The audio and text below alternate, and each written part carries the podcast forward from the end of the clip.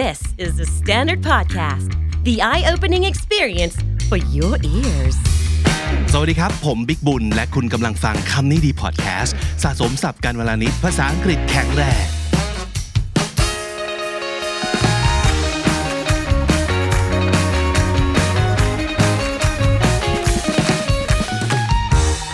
ะสมทั้งศัพท์สะสมทั้งสำนวนกันไปนะครับ จริง ๆ แล้ว episode เนี้ยมันเป็นสำนวนที่ผมเชื่อว่าทุกคนมีอยู่ในตัว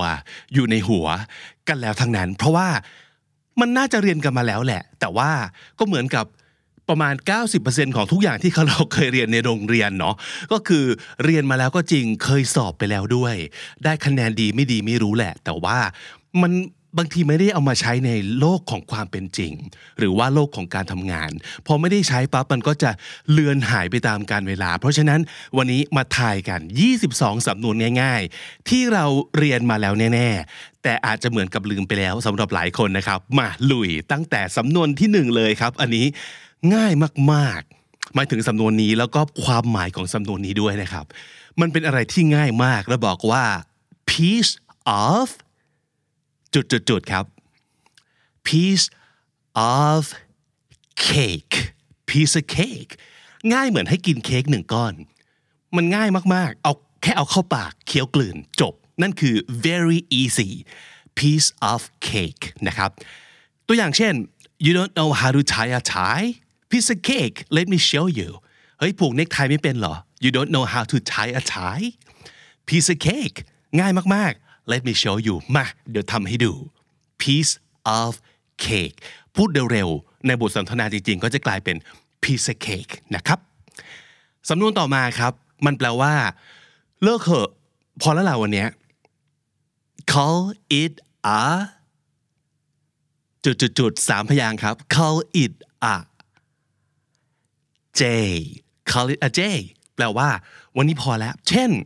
we've been working for 12 hours straight let's call it a day ทำงานมา 12 ชั่วโมงรวดแล้ว วันนี้เลิกเถอะไปแยกย้ายกลับบ้าน call it a day สำนวนต่อไปแปลว่า ตลอดไป แปลว่า ถาวร แปลว่า forever เราบอกว่า for จุดจุดจุดๆครับ for สี่ตัวอักษรครับ คุ้นไหมครับ for good good ที่แปลว่าดีนี่แหละครับ for good พอมาเจอกับ for ความหมายเปลี่ยน แปลว่า forever แปลว่า permanently นะครับ เช่น is he back for good this time คราวนี้เขากลับมาแล้วอยู่ยาวเลยใช่ไหม เช่น เขาอาจจะเคยไปเรียนไปทำงานต่างประเทศ แล้วก็บินไปบินกลับนะครับ แต่ว่าครั้งเนี้ย is he back for good this time คราวนี้กลับมาแล้วจะไม่กลับอีกแล้วใช่ไหม นั่นคือความหมายของ for good สำนวนต่อมาครับแปลว่า คือตอนแรกเนี่ยนึกว่าชัวร์แล้วแต่อยู่ๆก็เริ่มไม่แน่ใจขึ้นมา เออเคยไหมอันนี้เหตุการณ์จริงของหลายคนแล้วก็เกิดขึ้นบ่อยมากด้วย อะไรก็ตามที่เราคิดว่าแน่ใจแล้ว อยู่ๆก็เฮ้ยใช่เหรอวะหรือว่าจริงเหรอวะหรือ เอ๊ะ จะทำดีไหม นั่นคือสำนวนที่บอกว่า have a second อะไรครับ have second thoughts have second thoughts มีความคิดอันที่สองโผล่ขึ้นมา ก็คือเมื่อก่อนแน่ใจตอนนี้เริ่มไม่แน่ใจแล้วแปลว่า have doubts doubts ก็คือความสงสัย สงสัยว่าที่เราคิดมาเนี่ยมันจะใช่หรือวะ ตัวอย่างเช่น I was gonna ask her to marry me but then I had second thoughts I was gonna ask her to marry me ตอนแรกเนี่ยวางแผนไว้อย่างดีแล้วว่าจะขอเธอแต่งงาน but then แต่ทันใดนั้นเอง I had second thoughts ก็นึกขึ้นมาว่า เฮ้ย หรือไม่ขอดีวะ เฮ้ย หรือไม่แต่งดีวะ เฮ้ย หรือหรือยังไม่ใช่ตอนนี้ หรือยังไม่ใช่คนนี้ นั่นคือ have second thoughts สำนวนต่อมาคล้ายๆกับเมื่อกี้เลยนะครับ ก็คือจู่ๆเราก็นึกกลัวขึ้นมาว่า สิ่งที่ตั้งใจไว้เนี่ย มันต้องเฟลแน่เลยอะอุ๊ยงั้นไม่ทำแล้วดีกว่าไม่กล้าแล้ว เออ อันเนี้ยสำนวนภาษาอังกฤษบอกว่า get จุดจุด จุด feet ที่แปลว่าเท้านี่แหละครับ get จุดจุดจุด feet คุ้นไหมครับคำที่หายไปมี 4 ตัวอักษรครับ ขึ้นต้นด้วยตัว C เกี่ยวกับเรื่องอุณหภูมิครับ get cold feet อยู่ๆเท้าก็เย็นขึ้นมาแปลว่า to feel too frightened to do something that you had planned to do วางแผนไปแล้ว ตั้งใจจะทำแล้ว แต่จู่ๆหลายๆ ครั้งคือ last minute เลย last second เลย ก็เฮ้ยไม่เอาแล้วดีกว่า เช่น เป็นต้นว่า What do you mean you don't want to get married anymore You're not getting cold feet are you หมายความว่าไงที่บอกว่าไม่อยากแต่งงานแล้วนี่กำลังจะต้องออกไปพบแขกเรือชุดแต่งงานก็แต่งแล้วเนี่ยนี่คือวันนี้มันกลับใจจะเปลี่ยนใจมันสายเกินไปแล้ว you're not getting cold feet are you นี่ไม่ใช่อยู่ๆก็เกิดกลัวขึ้นมาใช่ไหมเนี่ย อ่าคาว่า get cold feet ก็คือจู่ๆก็เกิดหน่อยขึ้นมา ปอดขึ้นมาทั้งๆทที่ตั้งใจแล้วหรือว่ามันกำลังจะต้องทำอะไรสักอย่างแล้วแล้ววินาทีสุดท้ายเลยครับเฮ้ยไม่เอาไม่กล้า นั่นคือ get cold feet ผ่านไปแล้ว 5สำนวน ผมเชื่อว่าถ้าสมมติเกิดลองรื้อฟื้นในสมองเราดีๆเนี่ย ผ่านมาแล้วทั้งนั้นแหละ ถ้าเกิดเราเรียนจบการศึกษากันมาแล้วในระดับ มัธยมหรือมหาลัยก็ตามทีนะครับ ต้องมีคุ้นบ้างแหละ แต่บางทีอย่างที่บอกไม่ได้ใช้บ่อยๆ ก็จะนึกไม่ออกนะครับ มาดูสำนวนต่อไปครับ สำนวนนี้แปลว่า จู่ๆก็เกิดขึ้น จู่ๆก็โผล่มา มาได้ไง มาจากไหนก็ไม่รู้ แปลว่า with no warning เราบอกว่า out of the จุดจุดจุดครับ มี 4 ตัวอักษร และเป็นชื่อสีครับ out of the out of the blue out of the blue แปลว่า without warning ไม่มีการเตือนการบอกล่วงหน้าเลยจู่ๆก็เกิดขึ้น เช่น she just showed up after 10 years out of the blue just like that อยู่ๆหลังจากหายไป 10 ปี เธอก็โผล่หน้ากลับมาซะอย่างนั้นจู่ๆก็นะครับ she just showed up after 10 years out of the blue out of the blue สำนวนต่อไปแปลว่า ที่สุด ที่สุดไม่เป็นสองรองใคร ไม่แพ้ใครอ่าสำนวนนี้เราบอกว่า จุดจุดจุด to none none ในที่นี้ไม่ได้แปลว่าแม่ชีนะครับ แต่ว่าแปลว่า ไม่มีอะไรเลย none คือ nothing อ่าจุดจุดจุด to none ตรงนี้ 6 ตัวอักษรครับ เป็นลำดับที่ สำนวนนี้คือ second to none ไม่เป็นที่สองของใครเลย ของอะไรเลย อ่า จริง ๆ แปลตรงมาก คือไม่เป็นสองรองใคร second to none ก็แปลว่า the best นั่นเองนะครับ ตัวอย่างเช่น when it comes to coding he's second to none เรื่องอื่นไม่ขอสู้ เรื่องอื่นอาจจะแพ้ แต่ว่าเรื่องการ coding เนี่ยไม่แพ้ใครแน่นอน he's second to none when it comes to coding second to none สำนวนต่อไปแปลว่า อะไรบางอย่างที่มันไม่ใช่ทางเรา หรือว่าไม่ใช่สิ่งที่เราชอบ ไม่ถนัดนะอันนี้เรื่องนี้ไม่ค่อยชอบเท่าไหร่สำนวนภาษาอังกฤษบอกว่า not my cup of จุดจุดจุดสามตัวอักษรและเป็นเครื่องดื่มครับ not my cup of ไม่ใช่กาแฟ แต่เป็น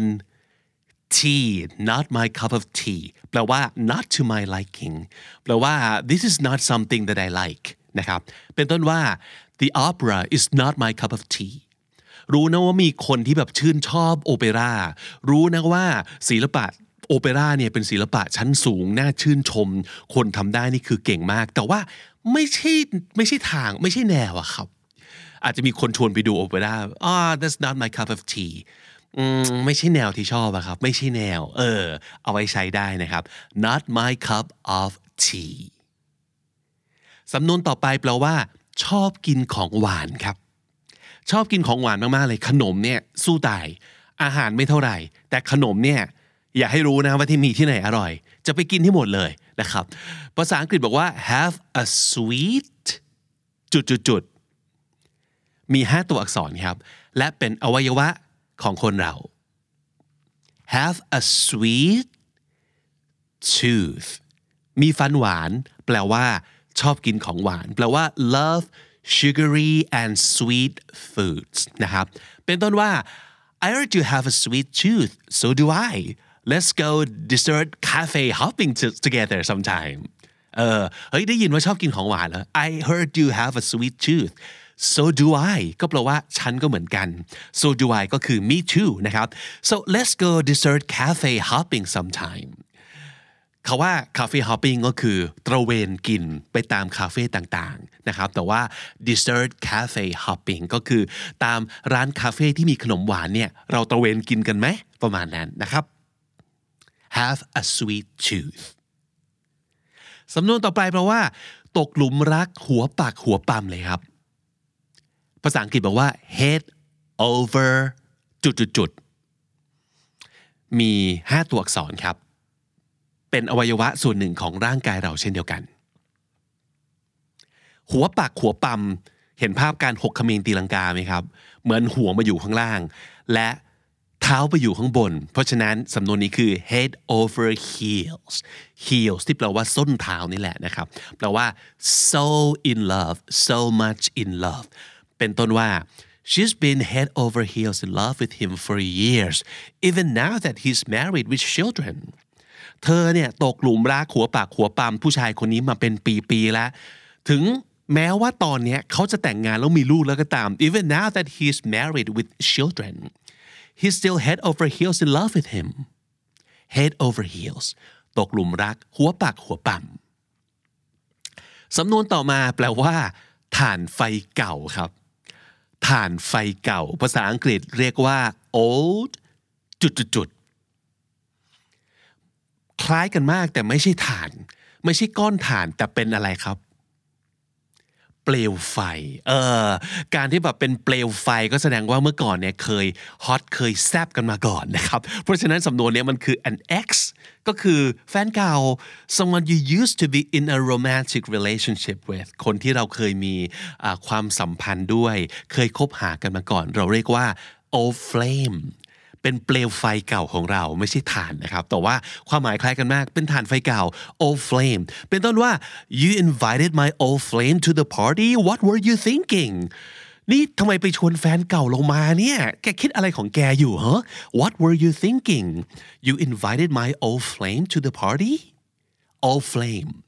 ถ่านไฟเก่าครับ สำนวนต่อไปแปลว่า คร่ำครวญงอแงไม่เลิกกับเรื่องที่ผ่านไปแล้ว และแก้ไขอะไรไม่ได้ ก็ยังอูดอีดงอแงอยู่ได้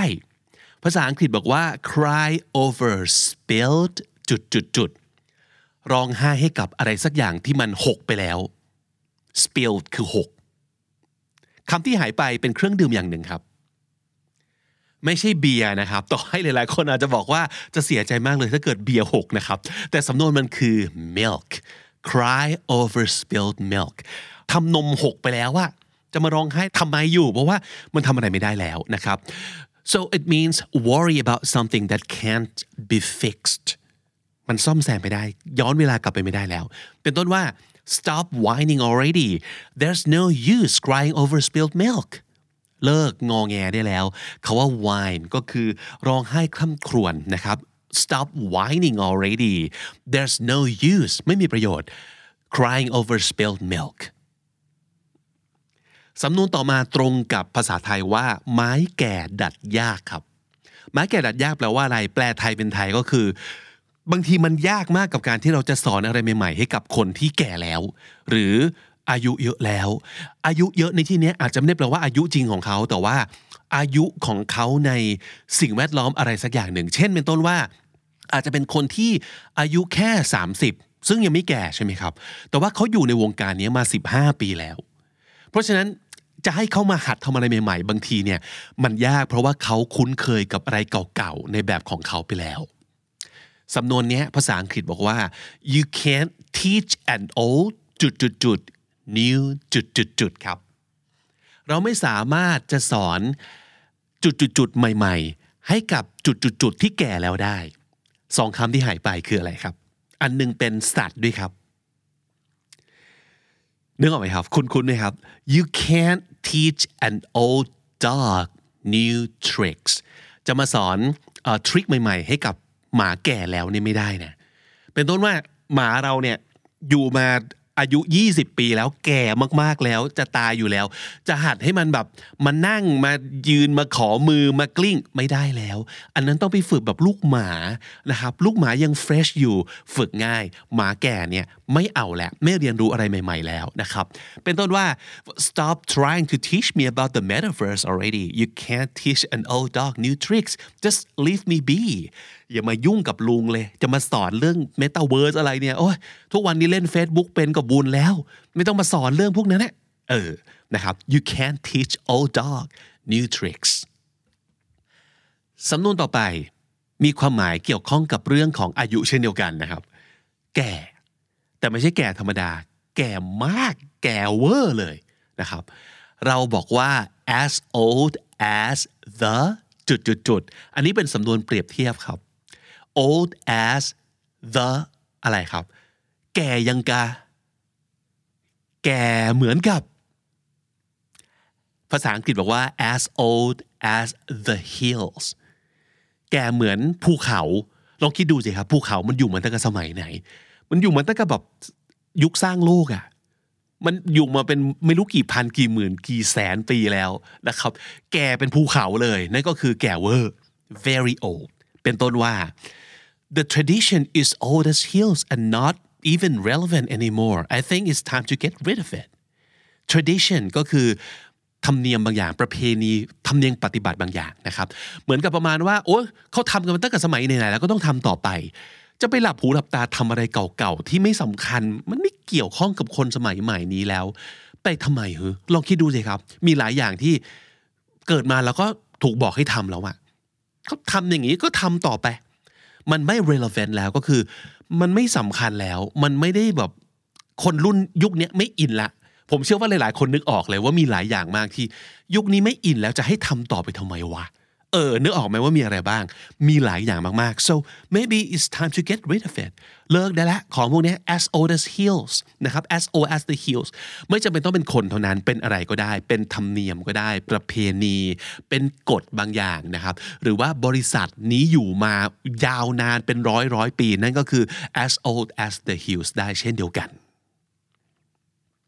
สำนวนต่อมาเปรียบเทียบอีกแล้ว แต่เราเปรียบเทียบว่าอะไรสักอย่างเนี่ยรวดเร็วปานสายฟ้าแลบเลยครับ as quick as จุดๆครับ เร็วปานสายฟ้าแลบ จริง ๆ แล้วเนี่ยมันแปลกันมาเลยนะสองภาษาเนี่ยไทยอังกฤษ นึกนึกถึงสายฟ้าออกไหมครับ สายฟ้าหรือว่าฟ้าแลบเนี่ยคือ lightning ถูกต้อง lightning ก็คือฟ้าแลบนะครับ as quick as lightning ก็คือเร็วมากๆ super fast นั่นเองนะครับ เราจะบอกว่า as fast as lightning ก็ได้ แทนคาว่า quick ด้วยคาว่า fast หรือว่าจุดๆ at lightning speed ทำด้วยความเร็วของฟ้าแลบอะก็คล้ายๆกันนะครับ ตัวอย่างเช่น he's a big guy but he's also as quick as lightning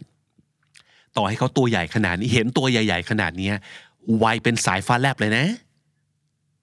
as quick as lightning หรือไม่ต้องมี as ข้างหน้าก็ได้นะครับ he's quick as lightning ก็ได้เช่นเดียวกัน สำนวนต่อไปแปลว่า ป่วยป่วยหนักด้วย แต่แต่ว่าเน้นไปถึงเรื่องการป่วยในระบบ ย่อยอาหารนะ เช่น อาหารเป็นพิษอย่างเงี้ย เออ ป่วยหนักมากแบบอ้วกแตกอ้วกแตน as sick as a จุดจุดจุดจุดจุดจุดที่ว่าเนี้ยเป็นสัตว์ประเภทหนึ่งครับ ป่วยเป็นอะไรครับ สัตว์ประเภทไหนดี ฝรั่งบอกว่าป่วยเป็นหมาเลยครับ as sick as a dog as sick as a dog แปลว่า very sick and vomit a lot แบบอ้วกแตกอ้วกแตนอย่างที่บอกนะครับ เช่น oh, it's a shame I was sick as a dog last weekend and missed the picnic สุดสัปดาห์ที่แล้วน่าเสียดายมากเลย it's a shame that I was sick as a dog ที่แบบตัวนั้นป่วยหนักมากๆเลย ก็เลยไปปิกนิกไม่ได้ sick as a dog สำนวนต่อไปเปรียบเทียบอีกแล้ว แต่คราวนี้เป็นเรื่องของความแข็งแรงครับ แข็งแรงเป็นตัวอะไรดี แข็งแรงมากๆเลย เราอาจจะบอกว่าเรียวแรงยังกับช้างสาร แข็งแรงเป็นช้าง แข็งแรงเป็นม้าเลย เออฝรั่งบอกว่า as strong as and จุดจุดจุด เห็นแอนเนี่ยรู้เลยว่าสัตว์ประเภทนี้เป็นชื่อสัตว์อีกแล้วนะครับ ขึ้นต้นด้วยสระครับ as strong as an an ox ox ก็คือวัวนั่นเองนะครับ as strong as an ox แปลว่า very very strong o x ox นะครับ ตัวอย่างเช่น we've got to win this tug of war get Jack on our side he's strong as an ox เราต้องชนะการแข่งชักเขยอครั้งนี้ให้ได้ we've got to win this tug of war tug of war ก็คือการแข่งดึงดึงเชือกก็คือชักเขยอนะครับ get Jack on our side ไปเอาเจ้าแจ็คเนี่ยมาอยู่ข้างเราให้ได้ he's strong as an ox เพราะว่าหมอนั้นเนี่ยแข็งแรงเป็นวัวเลย เรียวแรงเยอะมากๆ as strong as an ox สำนวนต่อไปเปรียบเทียบอีกแล้ว แต่ว่าเป็นเรื่องความฉลาดบ้างนะครับ ฉลาดเป็นกรดเลย เราไม่ใช่ฉลาดปกตินะ มีความหมายประมาณว่า เหลี่ยมจัด เหลี่ยมจัดมากคนนี้ ร้อยเล่เพทุบาย เราบอกว่า as clever as a เป็นสัตว์อีกแล้วครับ ลองนึกซิว่าวาสัตว์อะไรที่ฉลาดไม่ได้ฉลาดแบบเรียนหนังสือเก่งด้วยนะ แต่ว่าฉลาดแบบเจ้าเล่เพทุบาย very clever in a cunning and a bit selfish way as clever as a สามตัวอักษรขึ้นต้นด้วยตัว F ครับ เจ้าเล่ห์ครับ fox ถูกต้อง อ่า ฉลาดเป็นหมาจิ้งจอกเลยนะครับ as clever as a fox ตัวอย่างเช่น she's clever as a fox there's no way she never finds out about this โอ้ เธอฉลาดจะตาย ไม่มีทางที่เธอจะไม่รู้ความจริงเลยเนี่ย รับรองว่าเดี๋ยวเธอก็ต้องรู้ทันแน่ๆนะครับ she's clever as a fox สำนวนต่อไปแปลว่า ต่างกันคนละขั้วเลย ราวฟ้ากับเหวเลยทีเดียวอ่าราวขาวกับดำประมาณนั้นนะภาษาไทยจะบอกประมาณนี้ แต่ภาษาอังกฤษบอกว่า as different as จุดจุดจุด and จุดจุดจุดครับ ต่างกันเหมือนอะไรครับ คือต่างมากๆเลย คนละเรื่องเลย as different as night and day ต่างกันคนละขั้วราวกับกลางคืนและกลางวัน ตัวอย่างเช่น they're twins but they're like night and day อ่าบางทีเราไม่ต้องมีคาว่า different ก็ได้นะ they're like night and day เป็นฝาแฝดกันก็จริง แต่ว่าต่างกันยังกับกลางวันกับกลางคืนเลยทีเดียว as different as night and day สำนวนต่อไปแปลว่า ตื่นเต้น เปรียบเทียบอีกแล้ว ตื่นเต้นเป็นเด็กๆเลย เออ ประมาณนั้น ภาษาอังกฤษก็แปลมาคล้ายกันมากนะครับ แปลมาคล้ายกันมาก แต่ว่าระบุลงไปนิดนึงว่าตื่นเต้นเป็นเด็กๆในสถานที่อย่างไร เออ ภาษาอังกฤษคือ like a kid in a จุดจุดจุด store store ก็คือร้านนะครับ ตื่นเต้นเป็นเด็กๆที่อยู่ในร้านอะไรสักอย่างเลย ร้านอะไรครับ ที่จะทำให้เด็กๆ ตื่นเต้น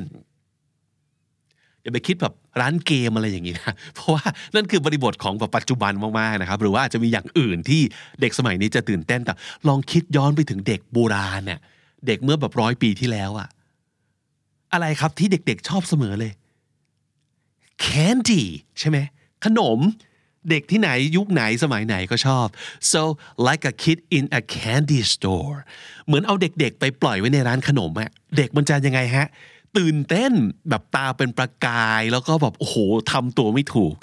so it means to be so excited about something that you act like a child เออคือตื่นเต้นมากจนทำตัวเป็นเด็กๆไปเลยนะครับ ตัวอย่างเช่น the first time I went on the cruise I was like a kid in a candy store ครั้งแรกที่ได้ไปล่องเรือสำราญไฮโซ luxury เนี่ยโอ้โหแบบมันตื่นตาตื่นใจไปหมด นั่นคือความหมายของ like a kid in a candy store ตื่นเต้นเป็นเด็กๆเลย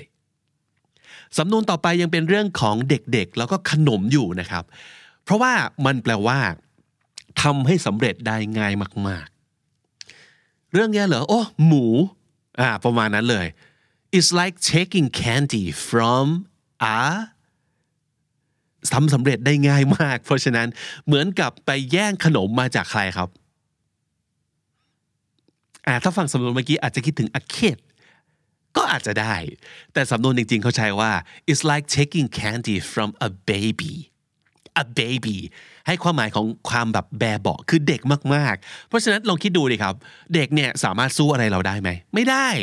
เราก็แค่ไปดึงขนมมาจากมือของเด็ก แล้วก็เดินจากไป เด็กจะร้องไห้ก็ช่างมัน เออ นั่นคือความหมายของ